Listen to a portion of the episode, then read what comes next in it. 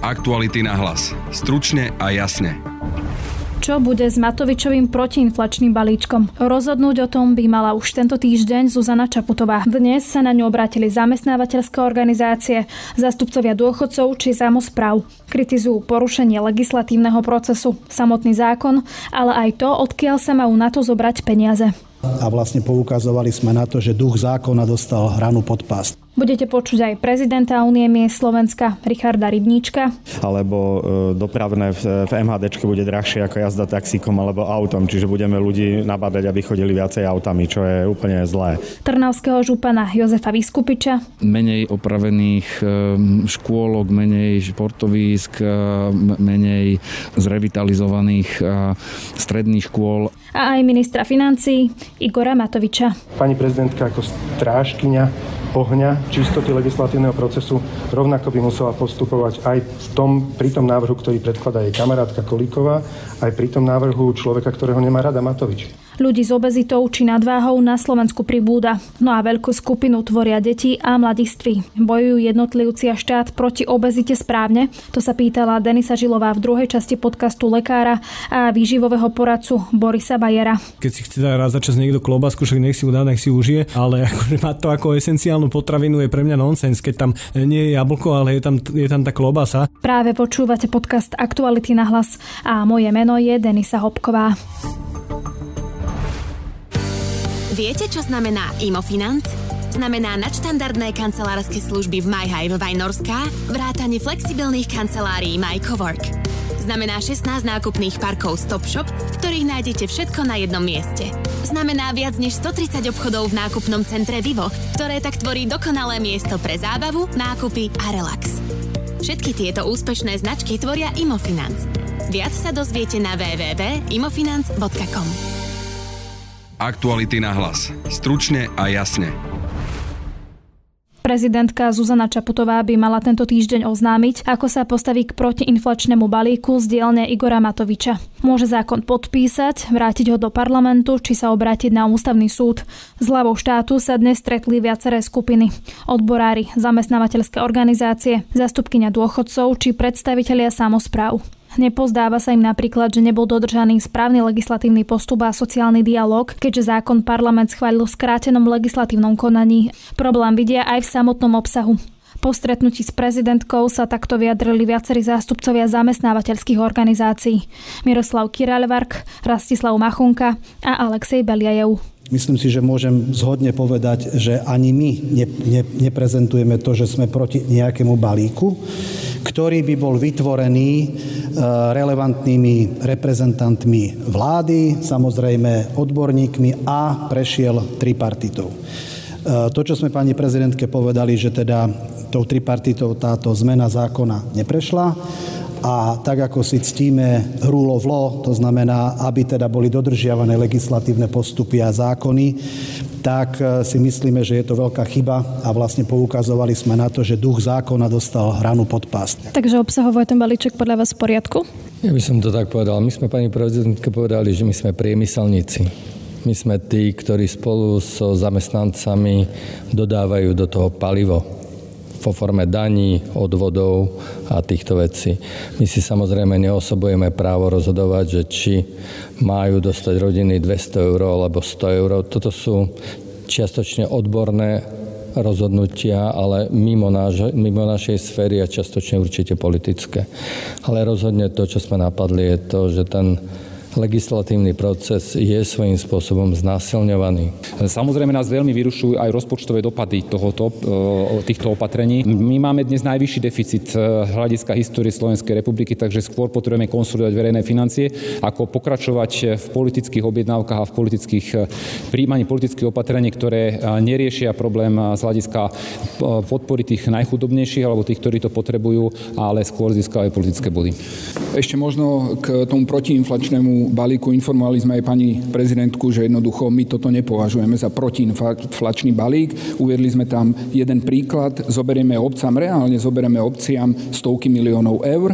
Tie obce tie peniaze od niekiaľ budú musieť dostať napríklad od e, daní z nehnuteľnosti pre polnohospodárov, navýšia tie dane a my tie dane e, premietneme do cien svojich produktov, do cien potravín, čiže rozprávať o nejakom protiinflačnom balíku jednoducho aj na základe takéhoto príkladu jednoducho nemôžeme. Ako by podľa vás mala ideálne vyzerať tá protiinflačná pomoc?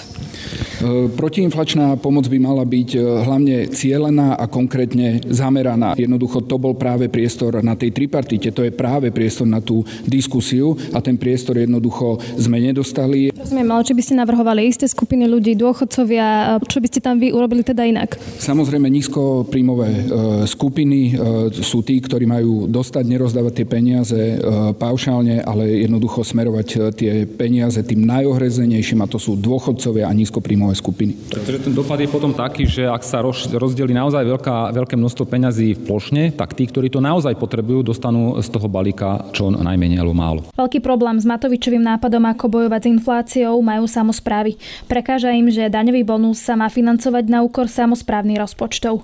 U prezidentky boli aj viacerí predsedovia samozprávnych krajov. Po stretnutí s prezidentkou sa takto vyjadril šéf Unie zamestnávateľov Richard Rybníček, Trnavský župan Jozef Vyskupič a šéf Združenia miest a obcí Slovenska Branislav Tréger. A primárne sa, sa zhodujeme v tom, že spôsob prijatia takto mohutného balíka, takto mohutného zásahu do fungovania samozprávy nebol dobrý, bol odmietnutý. Adresovali sme to aj vláde, aj parlamentu a teraz sme o tom informovali pani prezidentku a zároveň teda požiadali, aby aj z titulu svojho úradu legislatívny proces, ktorý je dôležitý na to, aby sa mohli všetci vyjadriť, ak sa to niekoho týka, v tomto prípade aj samozprávy, tak aby boli minimálne do toho procesu pozvaní. E, druhý, je to obrovský a mohutný zásah do e, rozpočtov samozpráv a preto e, sme požiadali, že väčšina regiónov hovorí o tom, aby nebol táto norma vlastne podpísaná a vrátená parlamentu ako celok a zároveň aj požiadaný ústavný súd, aby rozhodol, či proces, ktorý viedol k jeho prijatiu, bol ústavne konformný. Čo sa týka toho dopadu, možno, že by som povedal za mesta a obce, za Združenie miest a obcí Slovenska, že možno najväčším problémom bude vôbec zostaviť rozpočet pre obce, ktoré majú 500 obyvateľov a menej na budúci rok, pretože naozaj to je veľmi dramatické. A potom tie prostriedky, o ktorých sa hovorí, že máme na účtoch, že ich je pomerne veľa, no tak to boli tie prostriedky, ktoré boli určené na kofinancovanie. No a ak my ich dáme do spotreby na bežný chod úradov, no tak samozrejme potom nebude prostriedok na kofinancovanie a môže sa stať, že jednoducho mesta a obce e, sa nezapoja do čerpania v novom programovom období, čo bude obrovská hospodárska škoda a veľká chyba, si myslíme. Týmto balíčkom som hlboko presvedčený o tom, že tým, že samozpráva napríklad financuje šport, tak si myslím, že na Slovensku budú krachovať vrcholový šport, športové kluby. A myslím si, že keďže financovanie samozpráv je jedným z, e, jedným z financovania dotácie športu, tak som presvedčený o tom, že budú krachovať e, prvoligové kluby vo všetkých e, športoch na Slovensku. Bude upadať kultúra a hlavne nadobudol som jeden zásadný pocit. Mám pocit, že Igor Matovič a táto vláda sa momentálne snaží navodiť atmosféru, že o všetko má rozhodnúť prezidentka republiky, ale to vôbec nie je pravda. Ja, ja naozaj som rád, že aspoň jeden ústavný činiteľ v tejto krajine si s nami sadol a nielen s nami, ale aj s ostatnými dotknutými organizáciami a počúva analýzy, argumenty a fakty, ktoré hovoria o tom, že tento balíček je likvidačný nielen pre samozprávu, pre verejný rozpočet, ale aj pre služby obyvateľom. Pri mikrofóne vítam šéfa Unie miest Richarda Rybníčka. Dobrý. Dobrý deň. Pán Rybníček, e, prvá taká otázka alebo taký protiargument Igora Matoviča je, že veď o, nič vám neuberie, že rozpočty sa vám budú zvyšovať tak či tak. Nemá Igor Matovič pravdu? No Igor Matovič nerozumie krajine, ktorú riadi a financuje, ktoré riadi, lebo hovoriť o tom, že rastú príjmy, ale zároveň o 7% a zároveň rastú výdavky o 13%, to znamená, myslím si, že každý človek, ktorý priemerne ovláda svoju domácnosť, vie, že keď e, niečo dostane, ale oveľa viacej musí vydať a mu to nestačí aj v strate, tak vie, že to je strata. Čiže ak Igor Matovič povie, že dostane dostaneme viac, ale popri tom nepovie, že, že musíme vydať viac, no tak e, neviem, či toto je hodné ministra financí. Povedzme si, že kde bude teda čo chýbať? Lebo napríklad spomínajú sa školy, že tam bude problém. V podstate úplne všade. Budú chýbať peniaze v mestskej hromadnej doprave. To znamená, mesta nebudú vedieť riešiť napríklad zelené projekty, pretože možno, že, možno, že sa budú buď škrtať linky, alebo dopravné v, v MHDčke bude drahšie ako jazda taxíkom alebo autom, čiže budeme ľudí nabádať, aby chodili viacej autami, čo je úplne zlé.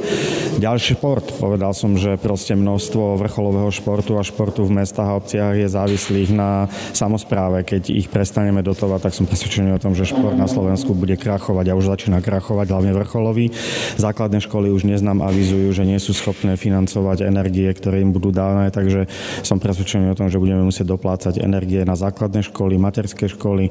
Bude obrovský problém v oblasti sociálnych služieb, opatrovateľských službách a tak ďalej. Čiže takto by som mohol ísť oblasť po oblasti, ktorú kosenie, svietenie, ktorú občan každý deň cíti a hlavne, čo ma mrzí, považujú za samozrejmosť. Má pocit, že to sa všetko robí samé, lenže samé sa ani smeti nevyhadzujú, sám sa ani futbal nehrá, sám sa ani, ani autobusy samé nejazdia. Za všetkým sú ľudia, ktorí berú nejaké mzdy a ufinancovať to bude katastrofa. Prešovský kraj sa napríklad spomína, že tam bude tá situácia horšia, lebo však každé mesto, obec má tiež inak to financovanie, že záleží, aké, aké veľké výdavky majú a podobne. Čiže kde to podľa vás bude najhoršie, možno tá situácia, ak by samozrejme ten zákon prešiel? No samozrejme, že najhoršie to bude na juhovýchodnom Slovensku, v hladových dolinách, na východnom Slovensku a tak ďalej. A jednoducho, áno, vždy to bude lepšie v Bratislave, lebo všetci z východu budú utekať do Bratislavy za prácou, alebo sa bude vyľudňovať Slovensko ešte rýchlejšie, ako sa vyľudňuje, lebo všetci budú utekať za lepšími službami do zahraničia, tak ako to už robia teraz a budú to robiť ešte viac a je to extrémne smutné. Ak vám tie peniaze vzali, odkiaľ by ste to teda, teda kompenzovali, lebo však nejak to budete musieť, či to budú vyššie dane, alebo krátenie nejakých výdavkov, alebo aké sú možnosti? Hlavne to, tá neserióznosť toho rozhodnutia je, že nám ich berú v polovici rozpočtovaného obdobia. To znamená, že predstavte si, že máte naplánovaný na rok rozpočet a v júli vám zrazu niekto zoberie peniaze, do konca roka vám niekto zoberie, obciam a mestám zoberú stovky miliónov, desiatky miliónov eur. To znamená, budeme musieť zvažovať, či budeme dotovať šport, či budeme dotovať mestské policie, či budeme jazdiť e, drahšie v MHDčke, či nebudeme musieť zvyšovať dane z nehnuteľnosti. Sú to nekonečne ťažké rozhodnutia ktoré jednoducho, bohužiaľ, asi budú padať na primátorov a starostov, ale chcem všetkým odkázať, že toto je rozhodnutie vlády Slovenskej republiky, nie tých primátorov a starostov v tých obciach, tak nech si pri tom, keď sa tie dra- služby budú zdražovať, spomenú na Igora Matoviča a vládu Slovenskej republiky, nie na tých primátorov a starostov. Čiže aká je predstava samozpráv, ako vyriešiť infláciu? Tak ako by ste to vyriešili, ak nie takto ako Igor Matovič? Viete, my nie, poprvé my nemáme tú kompetenciu a hlavne po druhé ako Igor Matovič, tak Igor Matovič je minister financí, on má riešiť infláciu. Nie... Viem, ale akú alternatívu si vy predstavujete, že by bola ideálna? No jednoznačná alternatíva je napríklad tá, keď sa bavíme o tom, že dnes existuje napríklad pod Igorom Matovičom finančná správa a finančná správa dnes dokáže jednoznačne e, zistiť, kto aké dane odvádza tomuto štátu. Som presvedčený o tom, že pri počte 450 tisíc štátnych úradníkov v tomto štáte som presvedčený o tom, že by nemohol byť žiadny problém v spolupráci miest a obcí vygenerovať rodiny v jednotlivých e, častiach Slovenska, ktoré skutočne napríklad potrebujú pomoc e, pre rodinu a týmto rodinám to dať. Túto úlohu si štát nesplnil. 450 e, tisíc úradníkov štátu asi nestačí, tak sa to rozdalo všetkým, čo ja považujem za úplné zlyhanie. Ďakujem pekne. To bol Richard Rybníček. Ďakujem pekne. Momentálne vítam pri mikrofóne Trnavského župana šéfa SK8 uh, Jozefa Vyskupiča. Dobrý deň. Dobrý deň. Pán Vyskupič, tak vy ste jeden spoluzakladateľ Oľano a vlastne ste boli zvolení za župana aj s podporou Oľano. No a dnes teda ste boli u prezidentky, kritizujete nápad Igora Matoviča. Čiže takáto úvodná otázka, či ste vlastne s Igorom Matovičom komunikovali, konfrontovali ho teda tým, čo teraz napríklad ste spomínali u prezidentky. Komunikovali sme raz vlastne tesne predtým, ako išiel tento návrh, myslím, že na vládu alebo priamo už do parlamentu, lebo bolo to naozaj, že oheň a rýchlo sa to dialo. A, tam sme adresovali presne v tomto zložení mm, SK8 Uniami z MOS, že by sme radi teraz aj, a, a predpokladali sme, že aj v minulosti, aj do budúcna boli partnermi vláde a, a partneri aj o mnoho menších reformách, respektíve legislatívnych zmenách, ako je konkrétne táto. Takže mal som jednu možnosť a dnes deň som teda hovoril práve o tom zlyhaní partnerského dialogu, lebo či ústami vtedajšieho ministra financí a dnes už premiéra sa, sa zažila taká metafora o o dvoch plúcach jedného tela, že tak by mal byť nastavený vlastne spôsob financovania samozpráv, čo na teraz nie veľmi uh, funguje, lebo... Tomu rozumiem. Ja, prepáčte, skočím vám do toho, ale či teda tieto dni napríklad včera, predčerom ste komunikovali o tom? Hovorím, že ja sa snažím práve, že pre tieto máme byť plúcami, uh, dvomi plúcami jedného tela, tak uh, jednoducho potrebujem väčšiu komunikáciu a komunikovali sme na oficiálnej úrovni raz a dostal som vlastne aj odkaz s tým, že platí, to je ako keby druhýkrát to, čo je medializované verejne, že ministerstvo financí je ochotné ad hoc pomôcť tým samozprávam, ktorí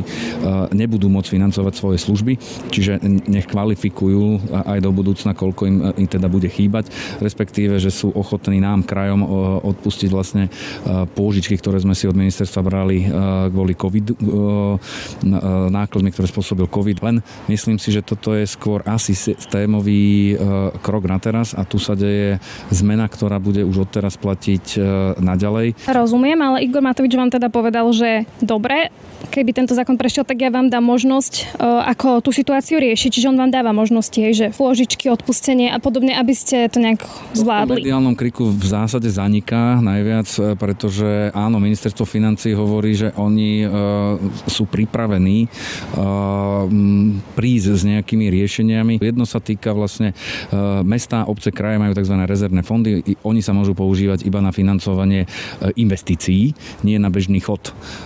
Ministerstvo prichádza s riešením, že áno, vie si predstaviť, že zmenia legislatívu a bude, bude sa môcť tento rezervný fond používať aj na tzv.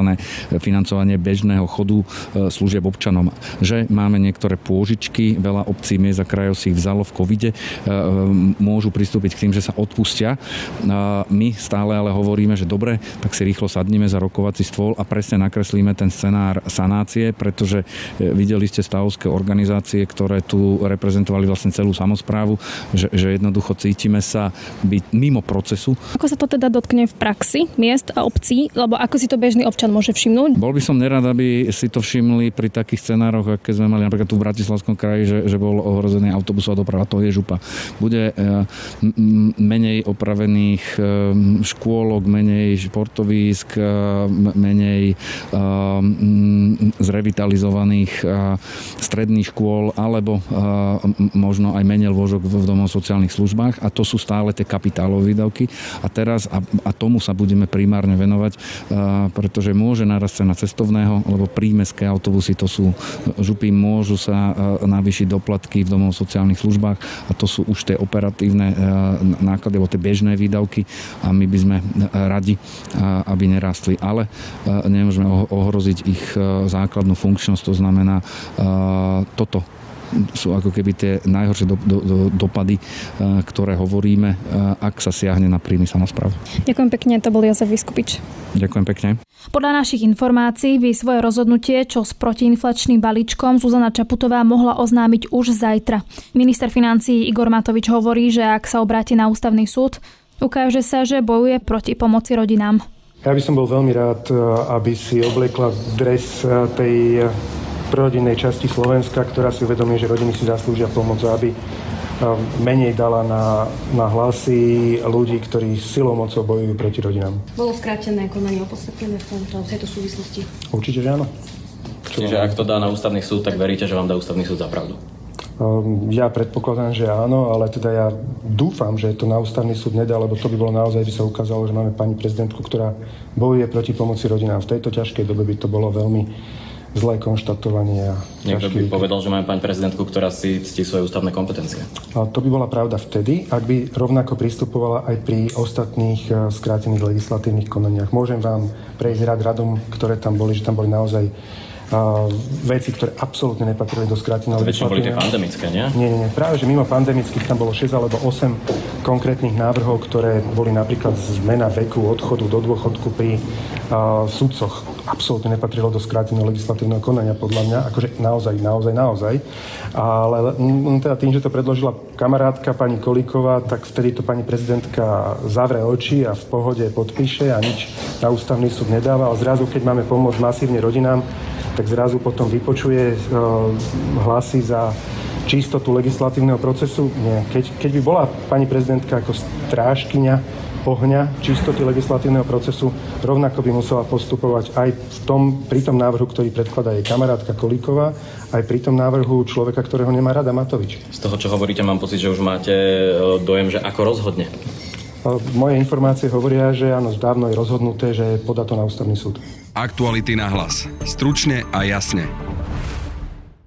V štúdiu vítam lekára a výživového poradcu Borisa Bajera, s ktorým sa porozprávame o obezite a nadváhe. Dobrý deň. Pekný deň, ďakujem za pozvanie. Pán Bajer, ako si vysvetľujete, že ľudí s nadváhou a obezitou pribúda a že teda veľkú časť teda tej skupiny tvoria deti a mladiství? Ja si myslím, že ten základ je ako keby možno takých dvoch pilieroch u tých detí.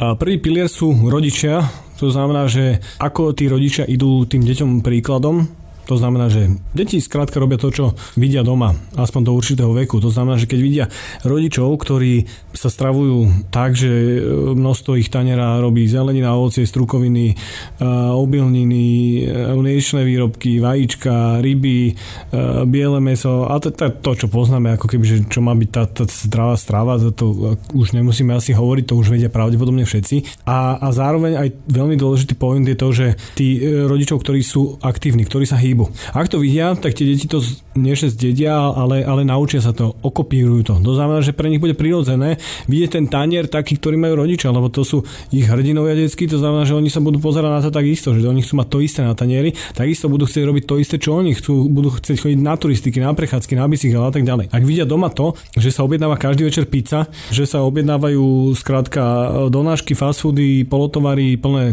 tuku, málo živín, takých tých mikroživín, čiže vitamíny, minerály, vláknina, ale veľa kalórií, niečo, niečo rýchle chutné a budú ich vidieť stále ležať, sedieť pred telkou, tak budú robiť to isté tie deti. To sú rodičia mm-hmm. a... Ten druhý pilier je školstvo alebo školský systém, pretože momentálne máme v tej výužbe takmer nulové povedomie o zdravej výžive a o pohybe.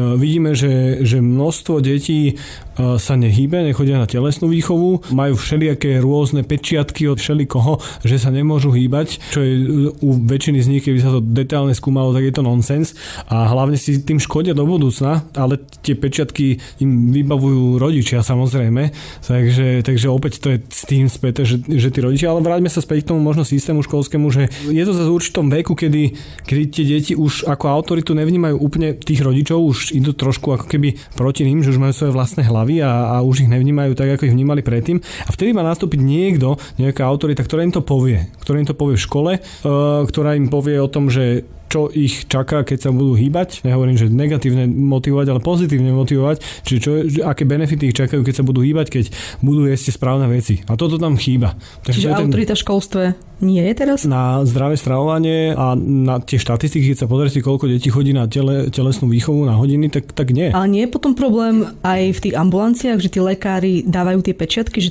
tam by sa to nemalo tiež nejako riešiť? A viete čo, ja si myslím, že ten zdravotný systém to je kapitola sama o sebe, že často sa nadáva na lekárov, ale nevedia z tej druhej strany, že aké to majú ťažké zase tí lekári, čo riešiť, že oni nemajú šancu si, si tie deti niekedy, niekedy, že sa k ním vrácať úplne iného hľadiska, ako, ako ich riešili, hej, že oni, dostan- oni potrebujú, ja neviem, že pečiatku na to, že na spirometrii im vyšli zlé čísla, to znamená, že, že majú napríklad astmu, hej, oni dostanú na to pečiatku, lebo to je pravda, ale to neznamená, že to dieťa sa nemôže hýbať. Rozumiete? Ale ten rodič to môže využiť na to, že OK, nebudeš chodiť na telesnú, lebo máš astmu.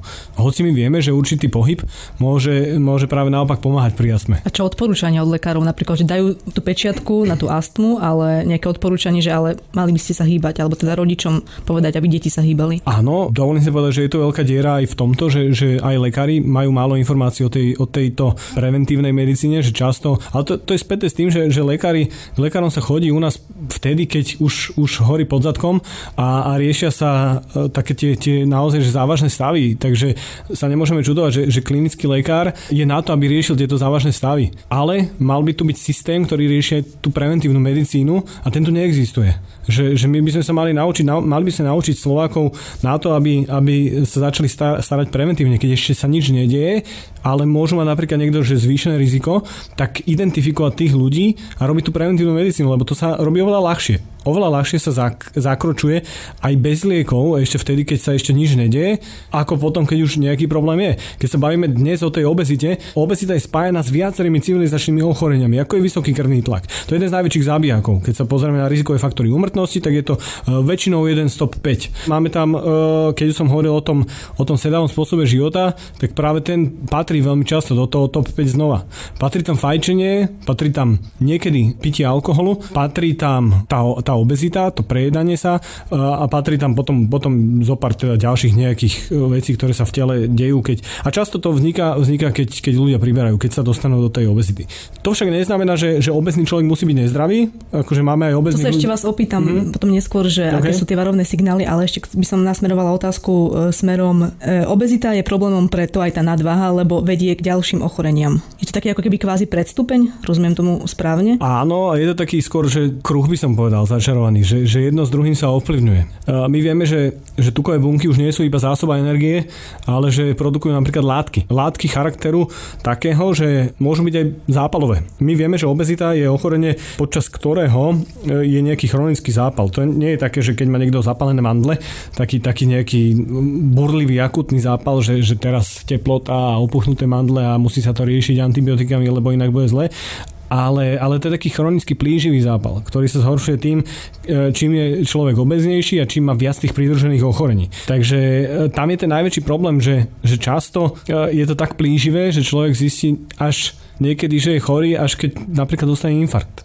To je ten vážny problém. Že tým, keď sa nechodí na preventívne prehliadky a, a, a nestará sa človek o seba predtým, ako sa mu niečo stane, tak nezistí, že má napríklad, ja neviem, že 10 rokov nekontrolovaný krvný tlak, čo je jeden zo základných rizikových faktorov. Toto je ten problém, preto hovorím o tej preventívnej medicíne, pretože my vieme, že to vieme zvrátiť, len e, musia chodiť ľudia vtedy, keď sa to dá zvrátiť oveľa jednoduchšie ako, ako potom, keď už sa niečo zle stane. Čiže problém je v tom, že ľudí, ľudia chodia málo na preventívne prehliadky? Určite áno. Ale preventívna medicína nesúvisí len s preventívnymi prehliadkami, alebo teda len s preventívnymi? To, to samozrejme, že nie. Ako tam, tam je viacero tých častí toho pavúka, ktoré musia fungovať. Vrátanie aj teda neustáleho vzdelávania lekárov, aby, aby vedeli, že OK, že kedy majú posielať uh, ku akému lekáru ďalej, alebo, alebo čo majú hovoriť e, počas toho, hej, že, že stále lekár sa musí vzdelávať celoživotne. Ale problém je v tom, skrátka, že tí ľudia to majú. Napríklad v poistnom aspoň nejakú základnú prehliadku raz za dva roky alebo, alebo akokoľvek podľa, podľa tej poisťovne, ktorú majú zazmluvnenú ale nechodia na to. Jednak, že o tom asi nevedia, ale jednak, že sa o to nestarajú príliš. Hej, že vy viete, že, že máte raz za dva roky možnosť ísť napríklad na EKG a na základný krvný odber. No neviete a, a veľa ľudí to nevie. A to je presne to, že keby chodili, tak by sa ušetrili tomu štátu aj tým, tým poisťovňam obrovské peniaze, ktoré potom musia vynaložiť na toho pacienta, uh, keď už má cukrovku. Uh, hej, tam to, to je niekoľko stovák Ale nie je problém, tisíc... prepačte, že vám skáčem do reči, nie je problém aj v tom, že málo sa o tom informuje laická verejnosť, málo o tom vie, že napríklad nejaké letáky alebo billboardy možno, alebo takto, že... No určite, veď to je presne to hovorím, že to je súčasť toho pavúka. Čiže nevidíme, sa vrátim k tomu, že nevidíme lekárov, a že, že vidíme naozaj ten systém, ako je poskladaný a, a, a my to vieme robiť lepšie. Dobre, poďme ešte k tým deťom. E, ako sa pracuje s detskými klientami v porovnaní s dospelými? Na to vám poviem veľmi jednoducho, že ja detským klientom sa nevenujem pretože dieťa nie je zmenšený dospelý. To si treba uvedomiť. Na to je, na to je pediatrická dietológia, na to sú naozaj odborníci, ktorí sa venujú deťom. Hej, že nik, nikto nemôže byť odborník na všetko. Že ja keď sa ma niekto opýta, že deti, záleží samozrejme, že čo bereme ako deti. Že niektorí muži sú deti ešte keď majú 30 rokov, ale už sa neklasifikujú ako deti.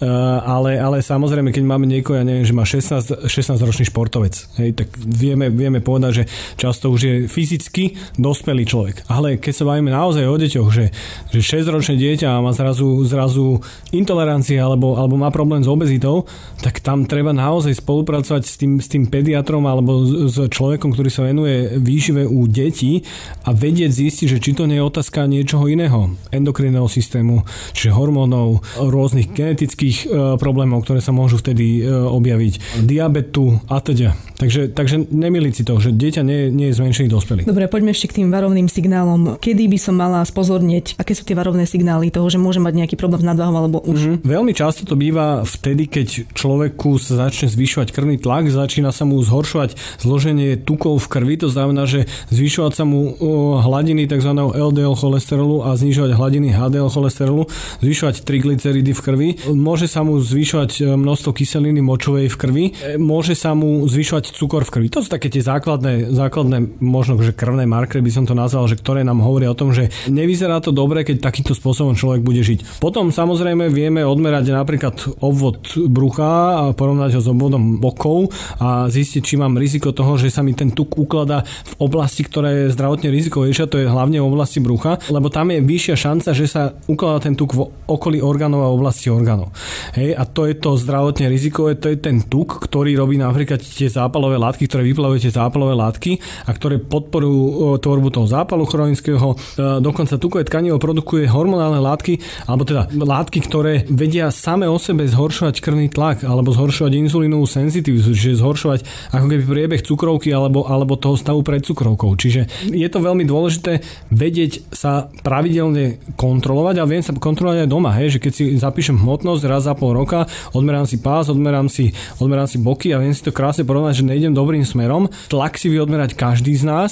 Už aj ten cukor v krvi si vieme odmerať pomerne jednoducho. Môžeme ísť do lekárne, kúpiť si glukomer za 20 eur a, a odmerať si cukor v krvi. Čiže, čiže naozaj, že nemusí niekto, že kto sa bojí chodiť do nemocnice alebo, alebo k lekárovi pravidelne, tak si toto vie odmerať sám doma. A už pomerne presne si vie, vie zistiť, že, že OK, tak teraz sa to zhoršuje a mal by som ísť na hĺbšiu prehliadku a tá nemusí byť taká, že, že človek zrazu tam strávi celý deň, to môže, môže mu lekár dať e, sono, sonografickú sondu ku pečení a pozrieť sa, že, že či je stukovateľná alebo nie. A to reálne neboli, lebo to je neinvazívna metóda. Takže, takže pomerne... E, Čiže opäť sa to... vracame k tomu, že tá preventívna tak, jasné. A je to je jednoduché. Základ. Nie je to, nie je to ťažké. Fakt že, že, fakt, že lekári, čo sa tomu venujú, vedia, že to nie je až také ťažké, len o tom musia ľudia vedieť a, a musia na to chcieť chodiť. Pretože, pretože potom, potom sa, viete, možno pre niekoho to je také, že Ježiš raz za pol roka musím ísť nejakému, alebo raz za rok, raz za dva roky musím ísť niekomu. Ale, ale potom, keď si budem musieť píchať inzulínové pero celý život, tak potom to už je oveľa menšia sranda, ako raz za pol roka alebo raz za rok, raz za dva roky ísť na preventívku. Poďme ďalej. E, za obezitou a nadvahou sú nezdravé lacné potraviny a nedostatok pohybu. S tými lacnými potravinami teraz prednedávnom, teda v marci, ministerstvo podhospodárstva schválilo deklaráciu o udržaní cenovej stability. To súvisí s tým, že na 13 potravín sa nebudú zvyšovať marže. V tomto zozname však chýba ovocie alebo zelenina. Ako to hodnotíte? Hodnotím to kriticky, pretože ja som na svojich sociálnych sieťach natočil video, kde som porovnal naozaj, že nákupný košík podľa toho, čo, čo dali s tou chránenou maržou a kaloricky som to dal zhodne ako, ako jedlo, ktoré môžeme že pokladať za zdravé. Bolo to tak isto drahé, čiže lacné bolo aj to zdravé jedlo a malo to, už si nepamätám, okolko násobne viac vlákniny napríklad ako, ako to, ktoré bolo e, s chránenou maržou. Takže nie, nie je pravda, že to zdravé jedlo musí byť e, drahé. Napokon, e, keď sa pozrieme na ten základ, e, tú pyramídu zdravia, zdravého, zdravého života, tak čo tam je na spodku? Sú, je tam zelenina, ovocie, e, sú tam stru strukoviny sú tam obilniny, to sú lacné veci. Ale ministerstvo tvrdí, že teda zelenina a ovocie nie sú esenciálne potraviny, to je mm, ich argument. To mi je ľúto pretože za mňa sú esenciálne potraviny a, a môžeme si vyťahnuť asi 200 tisíc štúdií, ktoré nám hovoria o tom, že to esenciálne potraviny pre zdravie človeka sú. A e, za mňa, ako keď sa bavíme o tom, že e, e, hasiť teraz niečo, jeden rok alebo dva roky, alebo pozerať sa aj do budúcna a pracovať na tom, aby to naše obyvateľstvo bolo zdravé do budúcna a, a potom to ušetrí množstvo peňazí tomu štátu, tak podľa mňa je to také, že krátkozraké e, sledovanie tých parametrov esenciálnych potravín potravín, alebo ako by som Čo to teda hovorí o, o štáte? Ako k tomu pristupuje? Nie som odborník na to, že aké, aké majú oni vízie z hľadiska tohto zdravia, ale teda ja tam pomerne nevidím nič také, čo by tomu nasvedčovalo, že by, že by toto bol tým, tým hlavným záujmom toho. Hlavný záujem je podľa mňa uspokojiť tých, ktorí v tých nákupných košíkoch majú stále tieto veci, ktoré sa najčastejšie kupujú a aby sa kupovali stále takisto. A aby to, aby to uspokojilo čo, čo najväčšiu masu ľudí. Takže... Čiže ak tomu správne rozumiem, v podstate tento štát ani e, teda nepodporuje to zdravie obyvateľstva týmto, týmto krokom konkrétnym. Týmto krokom podľa mňa nie a nechcem to hodnotiť, že či podporuje, nepodporuje, určite by mohol viac. Akože za mňa to, to nie je ani otázka, ale, ale hovorím, že ja, ja nie som politik, ani nechcem byť, takže, takže nie je to otázka na mňa. Čo by ste odporúčali vy? Prehodnotiť ten zoznam? Alebo... No určite väčšia spolupráca ako uh, medzi ministerstvami, minimálne školstva zdravotníctva.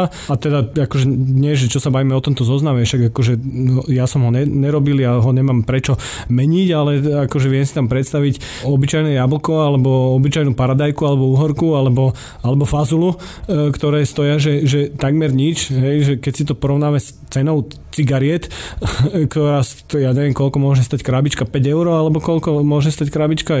Človek štandardne fajčiar možno tú krabičku vyfajčí denne, čiže tých 5 eur, tých 150 eur minie mesačne na, na cigarety. My máme tie štatistiky, že, že my Slováci ako, ako členovia Európskej únie si držíme stabilne vyfajčené cigarety ročne, za to zvýšok krajín v Európskej únii klesá. Žijeme kratšie ako zvyšné tie krajiny. To ma aj zaujíma, to aj mám tú otázku, mm-hmm. že v porovnaní s ostatnými krajinami sme na tom ako? No zle, sme na tom, sme na tom m, mm, napríklad e, na chvoste, čo sa týka rakoviny hrubého čreva. To nie je úplne príjemné ochorenie, a, a ktoré často končí potom vývodom. A, a sme... Dokonca aj tie potraviny, ktoré boli v tom zozname sú určite, Určite, sú, sú tam rôzne už potvrdené kancerogénne látky v, t- v tom zozname, udeniny napríklad, takže ja teraz nedemonizujem to, že keď si chce raz za čas niekto klobásku, však nech si ju dá, nech si užije, ale akože mať to ako esenciálnu potravinu je pre mňa nonsens, keď tam nie je jablko, ale je tam, je tam tá klobasa alebo ten párok. Takže áno, v tom zozname sú aj, aj kancerogénne látky a je to škoda. Ďakujem, to bol lekár a výživový poradca Boris Bajer. Ďakujem. Na dnešnom podcaste spolupracovali Matej Ohrablo, Valentina Rybárová a Denisa Žilová. Od mikrofónu sa lúči a pekný zvyšok dňa želá Denisa Hopková. Aktuality na hlas. Stručne a jasne.